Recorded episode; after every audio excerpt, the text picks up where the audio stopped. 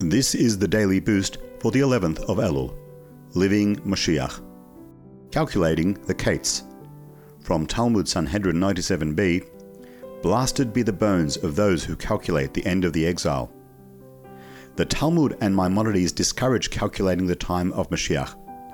The reason is that people might say, since the predetermined time has arrived and he has not come, he will never come.